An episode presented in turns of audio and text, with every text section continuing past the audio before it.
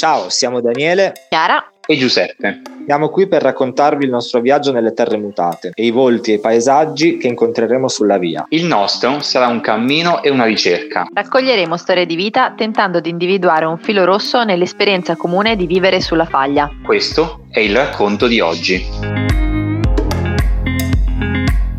Ciao a tutte e tutti, oggi siamo partiti da Mascioni e siamo arrivati a Colle Brincioni, a una decina di chilometri dall'Aquila. Sì, il cammino di oggi è stato piuttosto impegnativo, un po' per la lunghezza, quasi 30 chilometri, un po' per i dislivelli a cui però ci siamo pian piano abituati, soprattutto per il sole, avendo camminato in quota e senza l'ombra degli alberi. Quindi abbiamo attraversato grandi colline arrotondate, adibite al pascolo da chissà quanto tempo, secoli probabilmente, sentieri assolati e un ambiente piuttosto inospitale, senza quasi traccia umana.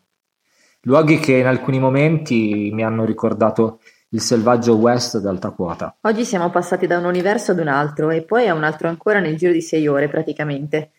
Ci siamo svegliati nel rifugio Alimonti a Mascioni con un 16 noni bellissimo, che non era la TV in questo caso ma un finestrone con vista lago. Da lì abbiamo attraversato queste lande desolate in cui si sentivano in lontananza solo i campanacci delle mucche al pascolo, per poi giungere al circolo arci di Colle Brincioni e incontrare di nuovo la vita, negli occhi di 2 novantenni seduti al bar. Forse anche il nostro animo in questa tappa si è corrisposto al paesaggio e ora siamo pronti a cenare al circolo con gli abitanti di qui. Anche oggi siamo riusciti a trovare un momento e un posto per scrivere, uno dei pochissimi alberi in mezzo a queste colline aride, brulle, e questa è la scrittura di oggi.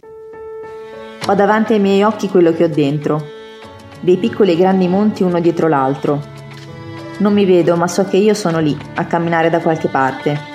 Ho un orientamento, ma non una meta definita. Proseguo. Ho l'impressione che il mio zaino però pesi di più ad ogni passo. Sento di dover imparare ancora molto dal cammino.